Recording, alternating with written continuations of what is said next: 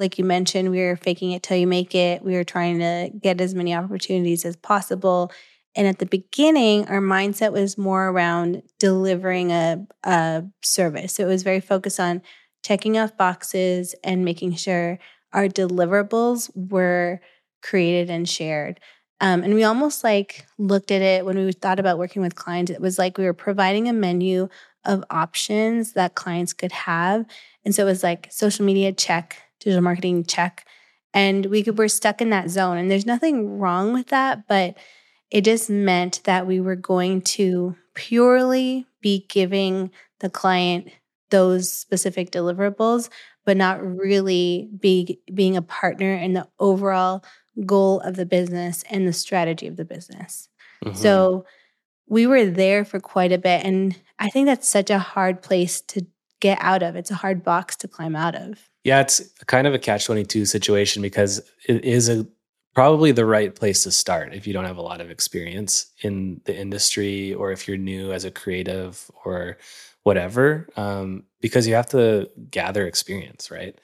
Um, a lot of people do work for free even at the beginning. We really tried to avoid that but you do end up kind of in this position of just in execution.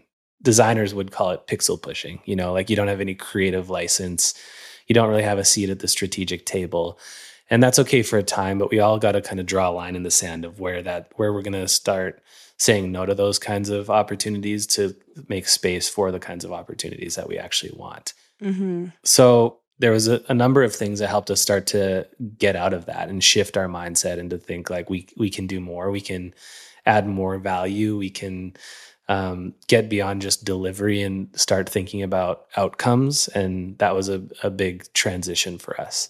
Yeah. And I think what helped us get out of the box were partners.